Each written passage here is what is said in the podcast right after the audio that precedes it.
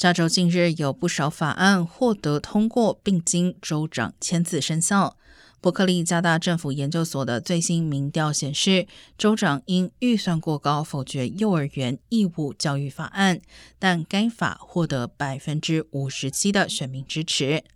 另一方面，引发争议的 SB 一三三八号法案，由州长提出成立 Care Court。虽然引发可能将游民定为犯罪、精神病患者被迫接受治疗的担忧，但高达百分之七十六的登记选民支持该法，赞成法院有权下令对患有严重精神疾病者进行治疗。